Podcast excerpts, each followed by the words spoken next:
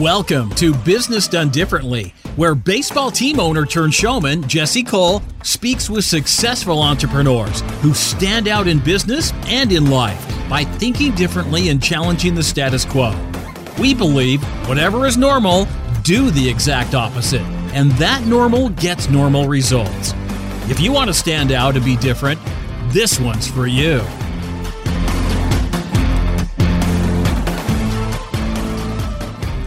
Today's guest is a member of the Sales and Marketing Hall of Fame, Professional Speakers Hall of Fame, and best-selling author of All Business is Show Business, What Customers Want, Seven Tenets of Taxi Terry, Create Distinction, and now Iconic. He's worked with some of the largest companies in the world and inspired millions globally. Personally, he's made a huge impact on me and my teams, and he's one of my mentors from afar. Today, I am pumped to welcome Scott McKain to the show. Jesse, it could not be better. Of anywhere I could be in the world, this is it right now, man. I'm telling you. Thank you for having me. And it's great to meet you uh, remotely. And I look forward to the chance to do that in person before too long. Definitely. Well, I'm so excited to talk because a lot of people know, you know, with Fans First Entertainment, everything we think about is the show and how to put the ultimate customer experience. And you've talked about this since the beginning. And I really want to start from all businesses show business. Uh, one of my, uh, you know, absolute favorites. Also, the, the great. Oh, look cover. at the holy cow. yes. All right, I got it, and you can see all the bookmarks inside. Um, Man, it made an impact because it made me think of business differently, and I, and I, believe every business is in the entertainment business. And yes. just share me, how did that book come about? Because, and I think there's some real things that are still true today, 17 years later. Oh man, I thank you so much for that. It was a strange time in my life because I was trying to build a business. I was uh, advising and on the board of another business, and I had this weird, you know, part-time thing where I was a movie reviewer. I would review movies. It was syndicated to about 100 television stations across the country. And that also gave me the opportunity to participate in uh, what they call the junkets. So the studio would fly you into Hollywood or New York City on like a, a Friday morning. You'd see the movie on Friday night. You'd interview all the celebrities that were in the movie on Saturday.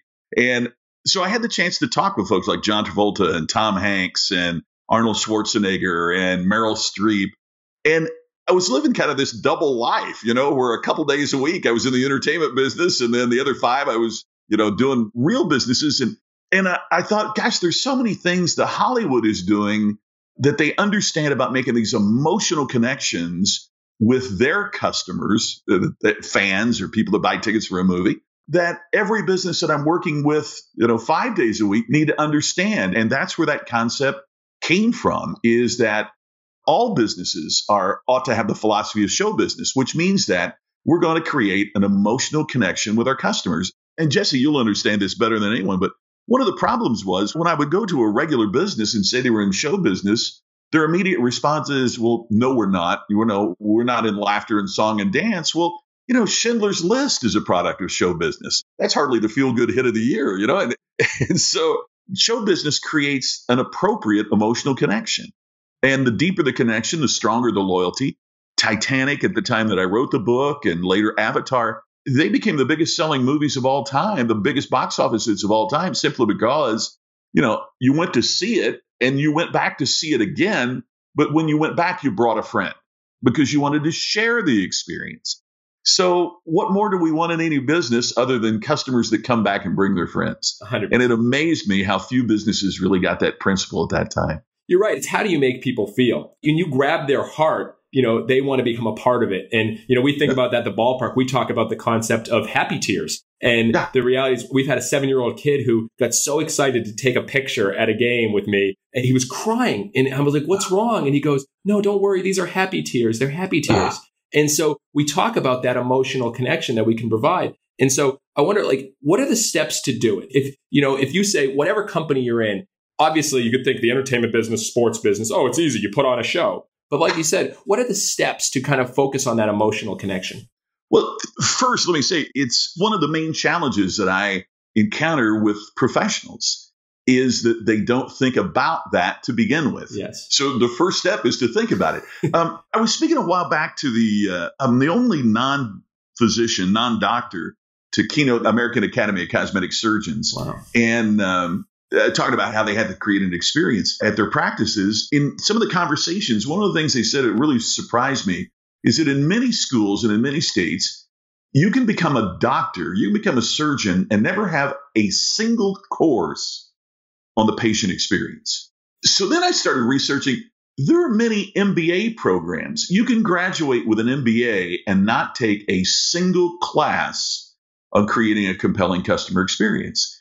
So the more I thought about that, the more I realized that that's the first step is to think about it as trite or as plain as that sounds, because our training in business is to maximize revenue and minimize expenses. And we're very bottom line oriented, not thinking about if we obtain and retain customers profitably, what else can you ask for? I mean, that's a successful business. So the first step is to think about what experience are our customers wanting? How do we emotionally connect with customers? Mm-hmm. And then what is the appropriate emotion? And then back it up. I think the three best words in creating a customer experience, and then what? Mm-hmm. Right? The customer comes to the ballpark or the customer walks in our store.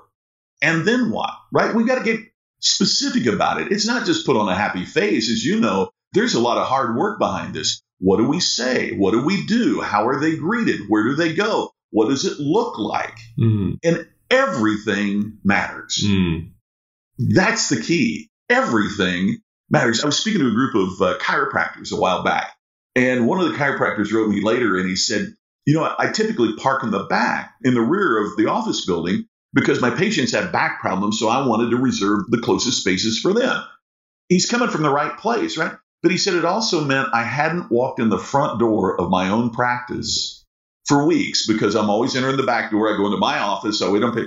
So he said I parked at the front. I walked in. I, I wanted to imagine what my patients were going through. And he said, I noticed, you know, there were a few weeds over here on the side and the shrubs that. So he said, I had a landscaper come out and we redid everything. And he said, Now here's the terrifying thing. Every patient for the next two weeks mentioned it. Mm. And I said, Well, I don't quite get it. What do you mean it's terrifying? He said, Don't you understand?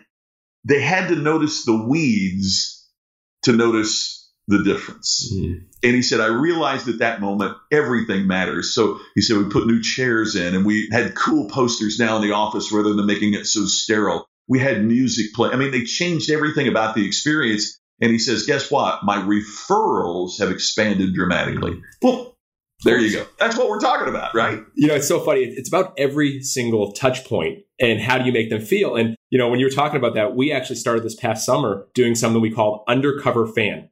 So every night, one person on our staff, myself, our full time staff, went completely undercover. We drove into the ballpark. We parked where the fans were. We took tickets. We went through it. We stood in lines. We sat in different parts of the ballpark. And it was eye opening for me because, for instance, we pride ourselves and the first thing you see is our parking penguins greeting you people dressed up as penguins all right then you see our players at the front gate passing out programs signing autographs then you wow. see our pep band and then our banana nana senior citizen dance team and then all these things but what happened was I planned on getting there a little late so I got there a little late and the players were already on the field ready to play. The band was already set up in the stadium and all those touch points I missed. And I was like, this is what we pride ourselves. And it was eye opening. I was like, all right, we got to find a way to deliver that for the people that show up late as well, not just the fans that show up early. And so we got Scott 30 pages of notes from every one of our staff members on what they noticed as a fan. And I think every single uh, company should do that and look at those touch points. And I think about the show business, stay on that for a second. You know, you talk about how the emotional connection, how you make people feel. Do you ever have them go on like your clients go on like a journey? It's like, all right, what is the emotion when they open your box, when they walk into your store, when they leave? Do you actually like map the emotional journey at all? Yes. And we're doing that a project in Australia right now where we're doing that. And one of the pushbacks that we get is that old line, but we've never done it that way. Right? It's a group of car dealers, and we're saying, gosh, uh, you know, maybe you ought to have like a concierge because guess what happens, right? When you buy a car, you build this relationship with the salesperson, and then as soon as you sign the contract, they dump you off at finance. Well, wait a minute. Haven't we been dating? You know, isn't this now you've broken up with me? You're handing me up. And so we're working with them and talking with them about one of the things they could do is to have a customer relationship manager who says, now here's your professional salesperson that's going to help you buy. Here's your professional service manager who's going to keep your car serviced. Here's the professional finance. But your your relationship is not with the salesperson who then breaks up with you to hand you off to service and finance. It's with this relationship manager mm. who manages the emotional connection every step along the way. Mm. We do that so many times in business, right? We let the sales team create these initial connections, and then all of a sudden we drop them to to go recruit somebody else or to go sell somebody else, not thinking about the emotional impact that has on customers all the way through because we haven't done exactly what you said, which is map that emotional journey that we want our customers not just to take, but to maintain. Mm. Right? Because we are moving from a sales economy to a subscription economy. Mm. Sports has gotten this forever, right? We want to sell you the season ticket. We want you to, to buy the merch and to wear our logo. We want you to have a relationship with this team, not just close a sale to buy a ticket for a game. Sports has gotten that forever. Show business has gotten that forever. But for some reason, most businesses haven't. Mm. Get people to subscribe. Get people to, you know, have this ongoing relationship, not just try to close a transaction. But it's not the responsibility of the customer to want to have to subscribe. As a business owner and operator, you have to give them a reason, enough value to be involved with you year round. And I think so many companies like, oh, well, they buy this, they should come back. No, you got to provide value every single day. So well, I want to get into iconic, but with show business for oh, a sure. second, you know, we talked about it, emotional connection, map the journey. You know, what are those touch points? But you talk about, you know, the high concept and also telling powerful stories as two of the yep. pieces, then the ultimate, you know, uh, customer right. experience. But the high concept, I've always, you know, grabbed on this. Very few companies can get it. Can you explain, like, this is almost probably the best starting point? Well, thanks. Uh, because that was part of what I realized about what I was doing with movies is that, you know, uh, bomb on a bus. Well, that's speed, right? They could describe it so succinctly and so powerfully. You know, sometimes it even became the title of the movie, Snakes on a Plane. You know, if you were shocked there were snakes on that plane, something something's really wrong, right? Uh, what that comes back to, it's a, a quick story. Brandon Tartikoff was the then president of NBC, and he called producer Michael Mann in, and this was, you know, in the 80s, and he just handed him an index card, and all it said on the index card was MTV Cops, and that became Miami Vice. The whole core is take a cop show and shoot it like an MTV video. And it looks dated if you see it now, but it was revolutionary for the time. And, and Steve Jobs standing on a stage pulls the first iPod out of his pocket. It, you know, it's the, the first non Macintosh major product that Apple introduced and simply said a thousand songs in your pocket. That's the high concept. Now, interesting what competitors did back then because there were other MP3 players that said, oh, we have more buttons and we have a bigger hard drive. And they started describing features. But what Jobs got was how the high concept, just that centering principle, made all the difference in the world because what we really wanted was a thousand songs in our pocket, right? Mm-hmm. And so that's what we've got to get down to. What is that core of what our business is about? And the high concept challenges us to say that in six seconds or less. You know, Domino's said your pizza in 30 minutes back in the 90s even though they haven't used that slogan for you know 20 years, we still think of Domino's. Their flag is in the ground that we are hot and fast delivery. Mm. Papa John's uh, always said better ingredients, better pizza. So hmm. they compete in that same pizza marketplace. But for years, we thought of Papa John's as having the superior quality product, but Domino's is the one that got it there hot, fast, and now. So they differentiated themselves based simply on that core principle, that high concept that everything else springs from. If customers can't explain that, then how do they refer you? But even back it up, if your employees don't know that, how do they explain it to a customer? Because it's easy for me to tell you about Domino's. Oh, their pizza's hot fast now. It's easy for me to tell you about snakes on a plane, but we make it so hard to explain what our business is. And our problem is, and from the years after writing that book, it's not that we can't focus on what we are, it's that we're so afraid to say what we're not, right? Mm. In most businesses, man, we want the tent to be wide and we want everybody to come in, and we mistakenly assume that some, for example, try to buy a tuxedo at Walmart. Can't do it. They know what they're not. Try to buy cufflinks at Walmart. Can't do it. They don't sell them. So even when we say low prices every day and we have this wide range of products, they're very specific about what products they don't carry, what they're not. And that's what many businesses mess up. We try so hard to get everybody in, nobody's loyal to a generic. So the more specific and precise we get about the high concept, the more we attract people by what we are. Mm, and the real test is if other people are saying it too. You know, it's really yes. interesting. You know, I mean, I think about this personally. You know, I remember our company is Fans First Entertainment. And we talk about oh, yeah. fans first all the time. And we've had a lot of customers share that. But what was fascinating to me when we were interviewed by MSNBC and the senior producer was interviewed by our local media about covering us, and she said, what we always say, it's like a circus and a baseball game breaks out.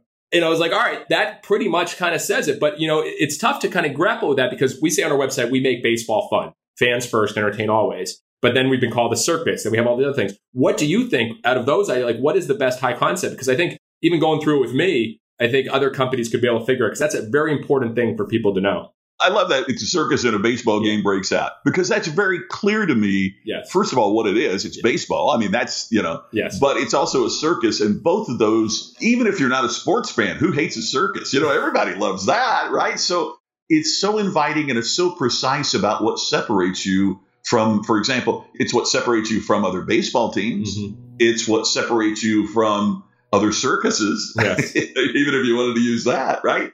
I, I love that because cool. it also creates an emotional connection. Mm. Because, you know, as a kid, what are two things that you remember from your childhood? The very first professional baseball game I saw was at Old Comiskey Park in Chicago. And I will never forget that moment where you come through and all of a sudden the grass is. I still remember that like it was yesterday. And I remember sitting in a circus just being thrilled. So marry those two, and I got to see what this is about. Yeah. Now, now, then when you deliver, now you've created a customer for life. Now you've right, you've got to deliver on that promise, but you've separated yourself from the competition with that. And that's what I encourage every business to do is to get, you know, I'll talk to financial advisors and they'll say, I'll secure your financial future. Or, you know, you're going to have peace of mind with me really like your competition is saying you're going to be awake all night if you invest with me. I mean, nobody, that's so generic. Nobody can, can relate to that. But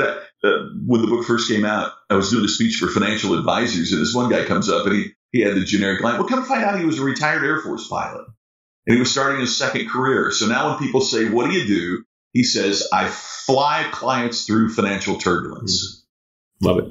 Tell me more about that. What's that? But it also changed how he looked at his business. So he focuses on more secure investments, low risk investments, as opposed to speculative investments. So how you define yourself and the precision with which you define yourself is what's attractive to customers. Mm. The customers we attract are more valuable than those we pursue. Mm.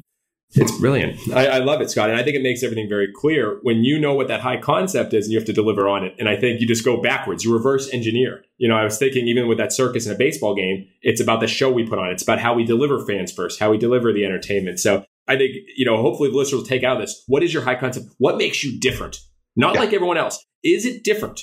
And then we also work on what makes you the only you know, what are you the only? You know, we try to pride ourselves. We're yeah. the only team with a breakdancing first base coach. We're the only team, you know, with a senior citizen dance team called the Banana Nanas. When you become the only, you become, as your words, distinctive, potentially Absolutely. iconic. So we're going to have a fun game to break up our segue from show business into iconic. So ready? This is going to be a show business showdown, Scott. All right. All right, here we go. So I'm going to name a type of industry, and I want you to give some elements that they could put on a show for their customers or how they could sure. be. All right. Let's go with a golf course if I was a golf course, I would have everybody dressed, for example, like they were working at St. Andrews or that they, you know, they were Scottish and welcome them in that manner. The second thing, I, I would have the bagpipes every morning. Eh, you know, when the first group is, because if you think about a lot of folks want that early tee time. So that's the time the first tee is backed up. Why wouldn't you bring in bagpipes for that? The other thing is, I would make certain that everybody left with a sleeve of balls that had the logo of our course on it. So when they were playing another course, and they took the ball out of the bag, they would see the logo of that course and it would link them to, oh gosh, that was such a great time. And they would tell their friends and their, you know, their foursome about that. That's great. Gosh, those are just the ones right off the top of the head. But one of the great things about golf is the tradition. And so the other thing is, you know, it might be a fun thing at every golf course to connect with a charity and you could buy a mulligan uh, for the charity and then connect with your community because at the end of the year, at the you know every six months or something, you would make a donation so that every foursome would agree. You know, it's against the rules, but you're going to have a mulligan. Most of them would do it anyway. But get five bucks. You know, just think about it. if you got twenty dollars from every foursome to donate to charity, then you make a big splash in your community and you become the golf course that's connected with what really matters in your local area. I love it. You hit touch points. I've actually heard of one golf course that literally has iPod uh, iPod docks in every one of the uh, golf carts, and it's all about playing music. And they have different colored golf balls all throughout the course, and you win prizes if you find one of the golf balls. And they make it an experience. So I love that. All right, you can throw one at me. A funeral home. you know, that's interesting because in the book Reinventors by Jason Jennings, he talks about Anderson McQueen Funeral Home and what they do. So I am a little biased in the sense, but you know, again, you think about what is a typical funeral home? What are the friction points? They're dark. They're uninviting. You know, it's not fun. It's morbid. It's kind of this. So, you know, open it up, make it fun. You know, I think what Anderson McQueen does, they have legacy films that they have a, a a coffee place where it's all lit and they have a dog, uh, you know, literally a dog funeral home. They make it where it's fun and inviting. So, you know, you think about how do you make it more of a celebration as opposed to a mourning. So when people leave there, they look forward to going to the funeral home. So I would say the thing when they first come in, what do you see? What makes it fun? You know, it sounds crazy, but like that makes it different. I don't think people want to go to someone and just be, I'm going to be sad. I want to make this an experience. So I would think about the same, the touch points. You know, why does everything have to be dark? Can it be well lit? Can it be opened up? So that's what I think of funeral home. That's a good one though. All right. Now it just struck me. How much different can you get from a golf course to a funeral home? right. I mean, that's a pretty big gulf there. And we've done it for both of those businesses. Yes. So if you can do it for a golf course and a funeral home, if you can do it for baseball and other things, you know, every business can do it. All business truly is show business if we start thinking in that manner. How do you make people feel? What are the friction points? And go all the way and have that concept of what makes you different. So I think this is great. I want to go through that a little bit. May I ask you a question? Because sure. the number one question I get asked by people, there, there's a program that we do called the Ultimate Business Summit, and it's geared for small business people with Larry Winget and Randy Pennington. And, and the number one question that we get asked by small businesses is, where do you find good people? How do you do that in Savannah, finding these people that create this amazing experience? The first thing we do is we tell our story over and over and over again. We share our beliefs, we share who we are. We're very, very vocal on that. And we strong focus on our internship program. So if ah. you look at our staff, everyone right now started as an intern, including myself, including wow. my wife. So, you know, you build the culture from within. And, you know, I didn't get paid when I started as an intern. My wife didn't get paid. We went through this journey and we talk about the stories. I think in finding great people, you have to be very clear on what you want, but also what you don't want. We finally put an ad out for someone in, uh, for a new position. We wrote, do not apply for this job. And we gave all the reasons on why you shouldn't apply. We are Love so it. clear. We interview our whole staff uh, constantly and we ask who should not work for our company people that can't deal with constant change, you know, these different things that happen in our organization, part of our fans first way. We also ask for a future resume. Not what have they done in the past, what do they want to do in the future? Wow. Because we test part of our fans first way is always be caring, different, enthusiastic, fun, growing, and hungry. If their future resume has them at the same position for the next five years, they're not growing or hungry. So we can test that and see that. So we're still learning, but what we've learned is when we brought people from the outside that they didn't understand our culture, they didn't work out. We had our yeah. first ever turnover the last few months, and it was people that came from the outside, and everyone who's been with us has been interns. So I don't know. It's- I love that. I, you know, it, one of the things that struck me when you said that is uh, there was a recent interview with Jeff Bezos of Amazon, of course, and they were talking about how difficult it is to work for Amazon, and that that's kind of the culture there. And he says, well, one of the important things about that is it's kind of self-selecting. You know, if you don't want to work hard and if you don't want to put in these hours, you don't apply and go to work at Amazon. Yeah. And when you create that culture, it's okay not to like our culture.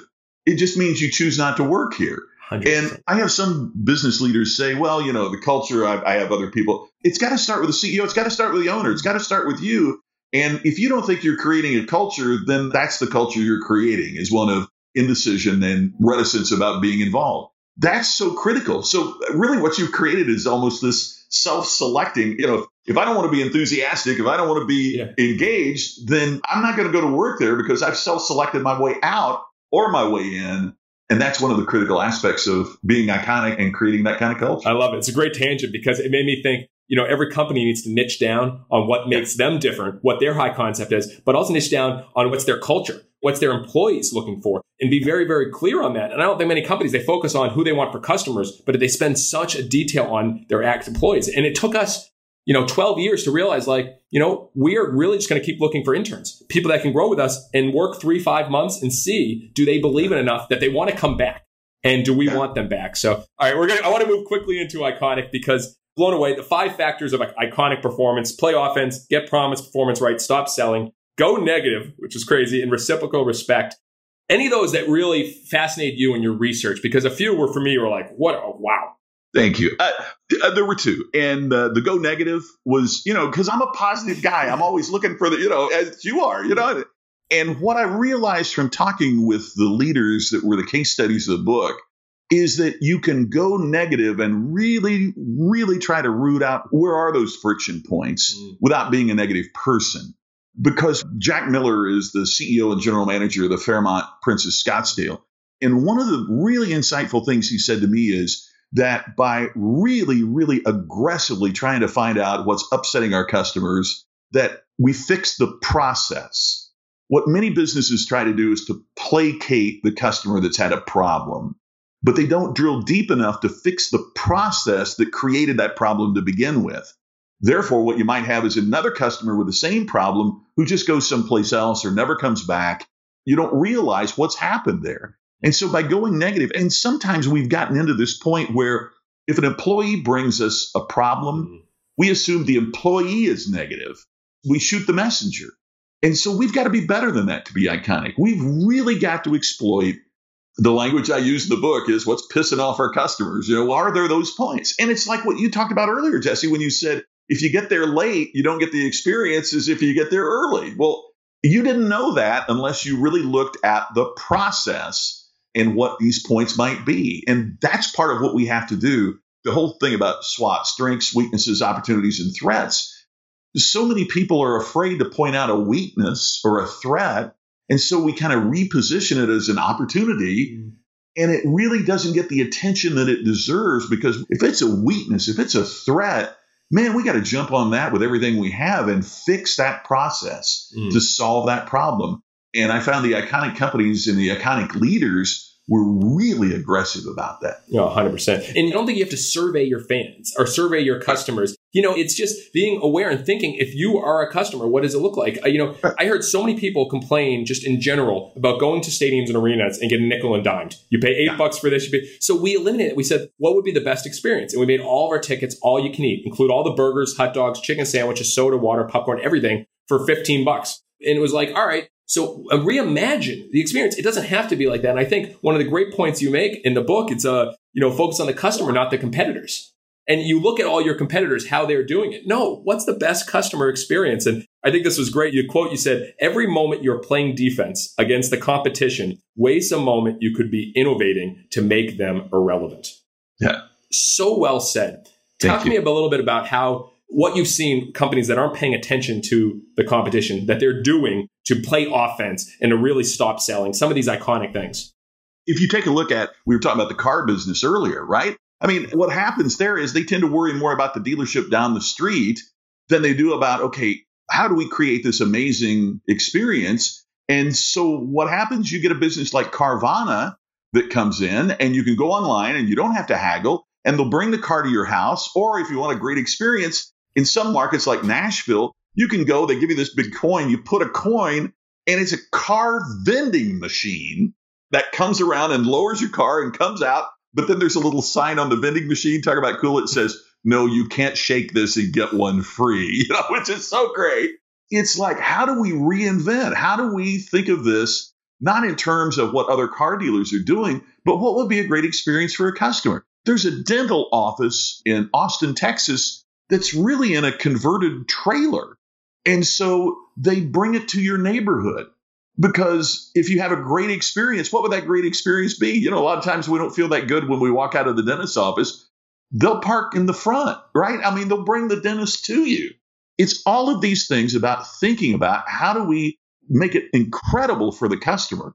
How do we create this ultimate customer experience rather than letting tradition and how it's always been done and how the competition is doing it define us, right? right? I mean, think about your local dry cleaners. Promise you, where I go to the dry cleaners here in Las Vegas, if the one across the street said shirts for $1.99, they'd post a sign that said shirts for $1.98. I mean, all they're worried about is as opposed to like remembering my name. Hey, how great would that be? They can do it at Starbucks. Why can't they do it at the dry cleaners, right? Finding all these ways to make us connected, let the customer define that. And this is what you do so well, Jesse. One of the many things I admire about you. So many people in business can't think like the customer. I, I don't know why it is, but as soon as they cross the threshold of their business, they think like the owner, or they think like the director of sales marketing, or they think like, and we're dying of terminal professionalism. You're right. You know, I think are people talking about your business? You know, if you're a customer or whatever, you just talked about a few businesses right there. And I'm sure right now, if I asked you, actually, if a company stands out for you because of their service, you know, what comes to you and how do you make that your own company? You know, how do you make that like you're the customer, you're talking about it? Because if you're like everyone else, like the competition like everyone else, you'll get results like everyone else and no one will be talking about you. So Absolutely. just out of curiosity, are there any companies that you've worked with recently that really their service or experience, some things they did that like you started talking about? Oh, that's a great question. Well, the Fairmont uh, that I use in the book, they constantly knock it out of the park. For example, you walk in the lobby and there's two dogs. They've got a lab and a golden retriever, Bigsby and Griggs and it changes your feeling of being on the road, right? Because for those of us that spend 100 nights a year in hotels, it is just the same everywhere you go. To walk in some place and here's two dogs that look like they're smiling and they're wagging their tail as you walk in, it changes everything about how you feel about checking in. But here's the other thing that they do they know if you're bringing the family. And when you get to the room, the kids have a Bigsby and Griggs coloring book awaiting them in the room and an invitation, you know, a coupon for like a treat. So you go get a treat so your kids can get pictures with the dogs and feed the dogs and, and they'll put their paw on the book and like sign the, the coloring book that your kid, they make it such an incredible homey experience that it's not like, okay, so how do we get our customer through the line and get them checked in more quickly? It's how do we create this experience that nobody else is doing? Mm-hmm. I love it. I think I want to unpack that because I think it's a great lesson there. What's the first impression when yeah. people walk into your business? What do they see? And there they see amazing dogs that are greeting them. It's cool. Then how do they build characters into their business that you can actually extend? Like, you know, obviously sports does a great job. They have mascots. You know, our right. mascot split has become a big character. You know, there you go. Why don't other companies think about having characters that you can extend the line and have coloring books and have treats for the kids and have things like that? You know, those two things are such great touch points, but not many people are thinking like that, which I think if you want to be iconic, you got to nail the impression, how you make people feel. And yes, these characters that are larger than life that you go home, you're like, wow, I can't believe I met so and so. You know, people don't talk about, you know, companies and people that are the same like everyone else. They don't do it. I say that casually, Jesse, is that in recorded history, no customer has ever said, I love those guys. They're exactly like everybody else. yeah. Right? I mean, if we think about our personal lives, I mean, I would never think of saying to my wife, you know, the reason I married you is you're just like everybody else I dated. I mean, so we know that doesn't work in our personal lives. Why do we think we can then go to work and that's going to be okay in our professional lives. Oh, it's the differences that attract us, not the similarities. And so doing all that we can to be just like our competition is digging our own grave. And here's the other thing that I want to emphasize, and, and you hit on it, is that it's not about being different just to be different. If I slap every customer in the face, I am different. but but it, they're not coming back. It's something that is meaningful and what is meaningful is something that makes us feel. It's an emotional connection. And so the more that I can create that, the greater the likelihood is that now we've got a relationship. You know, now we've got something. Loyalty is only generated by emotion. Mm. I would never be loyal to something towards which I have no feeling. Mm. And so those businesses that say we're cheaper than the competition, you know, they're, they're, they're watching the price then your customers aren't loyal to you. They're loyal to the cheap price because they don't see any difference between you and the competition. 100%. It's creating those memorable moments. It's creating that. And that's what struck me about these iconic companies and these iconic leaders. There wasn't a single one of them, not one of them, that didn't have an amazing culture to begin with. Uh, yeah. uh, St. Elmo's in Indianapolis. I, I, don't know if you've ever eaten there or not, but no. St. Elmo's, they want the wait staff to view this as a profession. They have business cards with years of service on the business card. Your waiter presents the card and please ask for me when you return. They have shrimp cocktail, Indianapolis shrimp cocktail. Doesn't really go together, right? It's the most famous shrimp cocktail in America because the cocktail sauce will eat you up. It's so horseradish laden, but it's delicious. But man, it's so powerful. But you talk about it. They give you something to talk about. And I can't tell you how many people have come up to me after reading the book saying, Oh my God, I was at St. Elmo's, that cocktail sauce. I mean, immediately that's what people go to. So they give you something to talk about. Every year, every person on the wait staff gets a bottle of wine from the vintage. It's the year you started working there. And uh, Craig Huse, who's the CEO, was telling me, you know, it sounded like a good idea at the time. Then you get people spend their 30 years, and that gets to be kind of an expensive gift. But then the next sentence was, and it's one we're glad to give. 100% it starts with caring, you know, just caring yes. more. You know, I say it's moments matter meaning.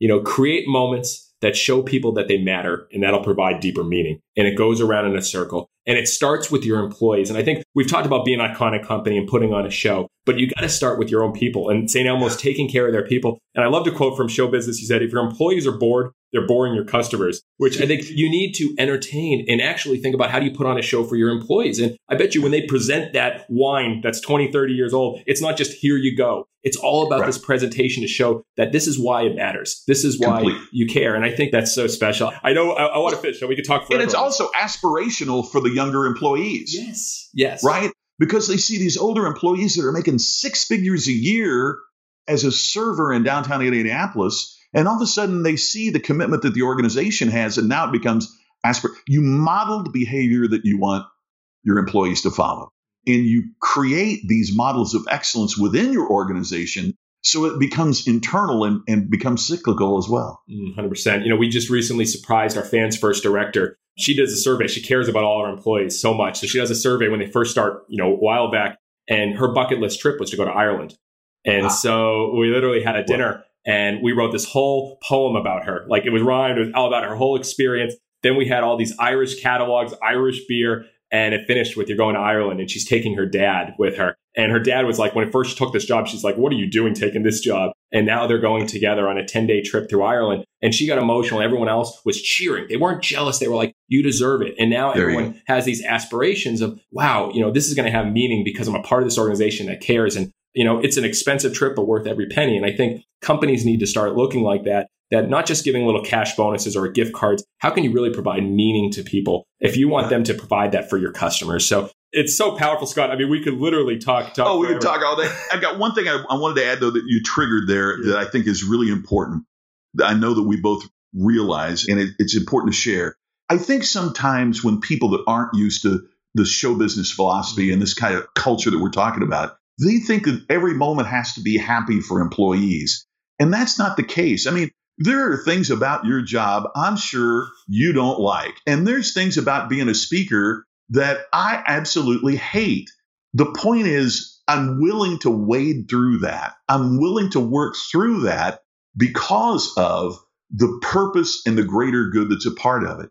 It is not put on a happy face and everything working is going to be fun every moment I'm on the job. It's that I'm willing to do these difficult things because I'm so committed and I'm so engaged. And the greater experience is so compelling that I'll do what it takes to get to that moment. 100%.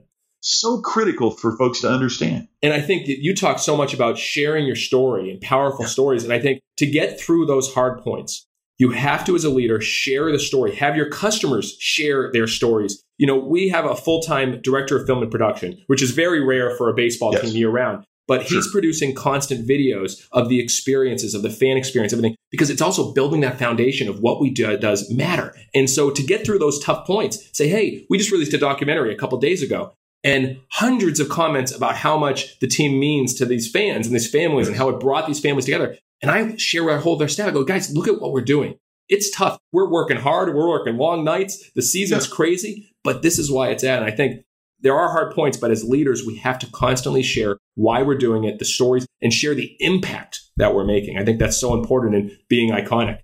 Yeah. So, all right, Completely. this has been wonderful. I'm going to finish with a few things here. All right, question time, Scott. I believe questions are so important.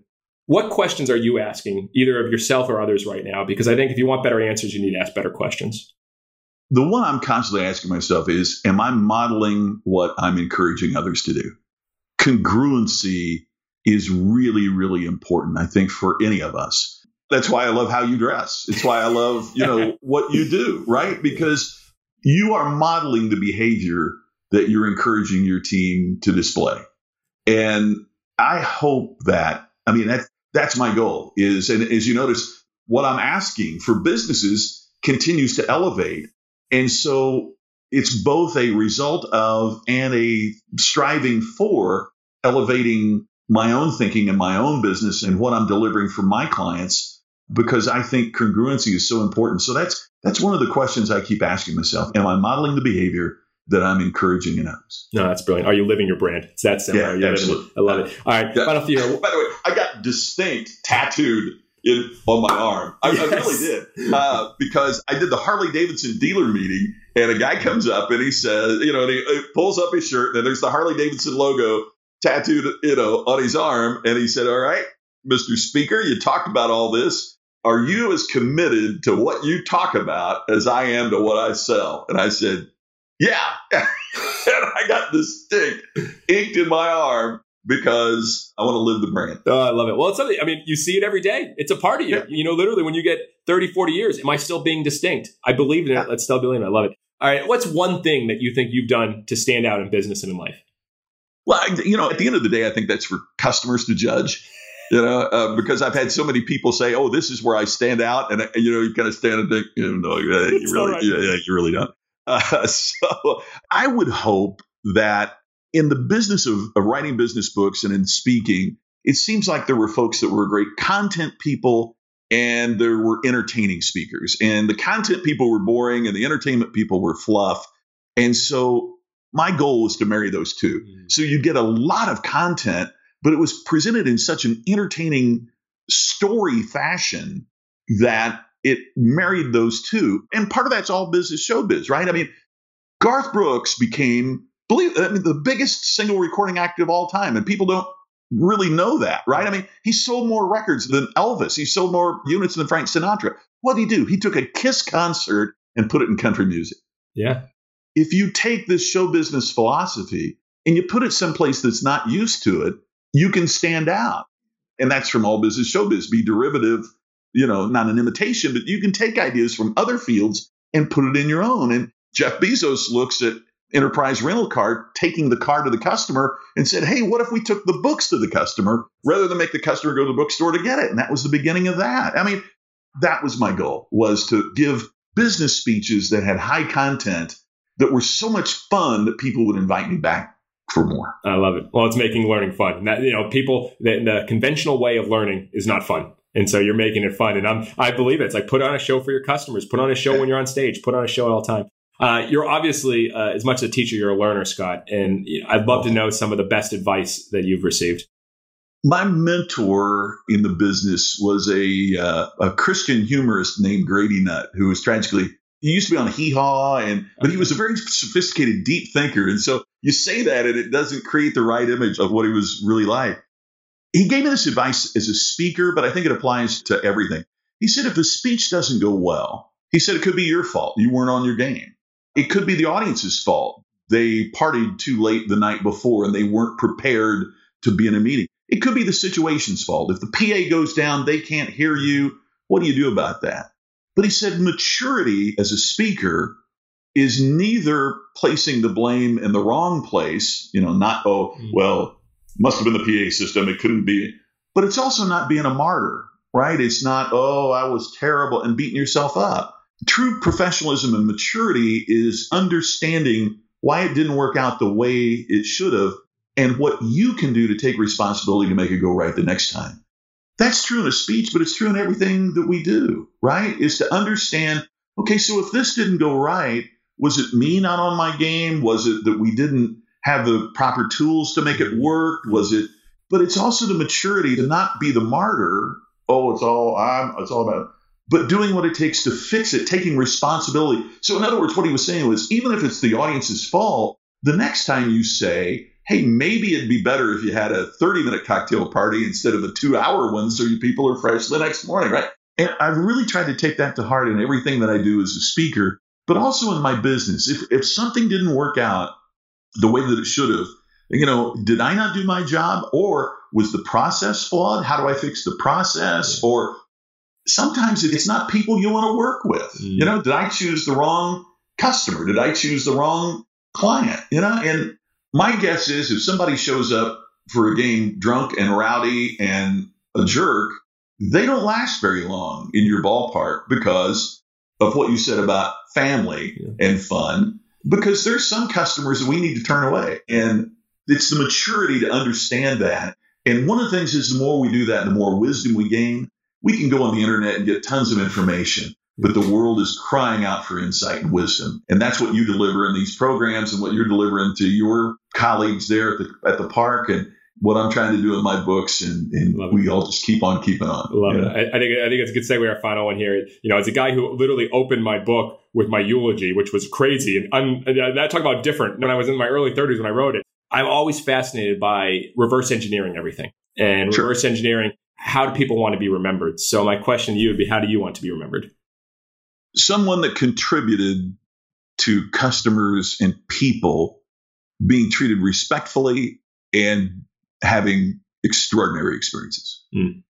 Well, you're doing that, my friend Scott. It was it was an absolute absolute pleasure having you on the show today. I can uh, tell you, like I said, you've made a huge impact. We had fun, a lot of wisdom today. You know, where can people learn more? The newest book, Iconic, is a, a game changing book. But where else can people learn more?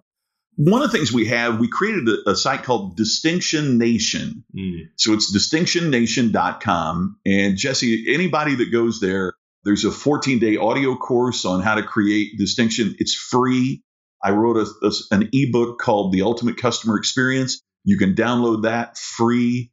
There are tons of free resources on there. And so anybody that would like to access those, just go to distinctionnation.com and you can access those free resources. For stuff on my speaking business, it's just scottmckain.com. It's M C K A I N. Just scottmckain.com will tell you more than you probably want to know. Awesome about about me and, and my business. A lot of great things. Great podcast as well. You're definitely making a difference, and uh, you're doing business differently than anyone I've talked to or worked with. So I appreciate more than. anything. Scott, thanks again for everything. Jesse, you're the best. I really appreciate it. See you soon. Thank you for listening to Business Done Differently with Jesse Cole, the Yellow Tux Guy.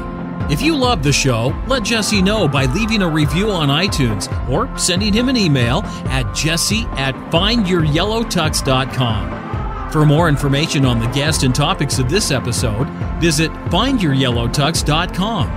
Until next time, stop standing still, start standing out.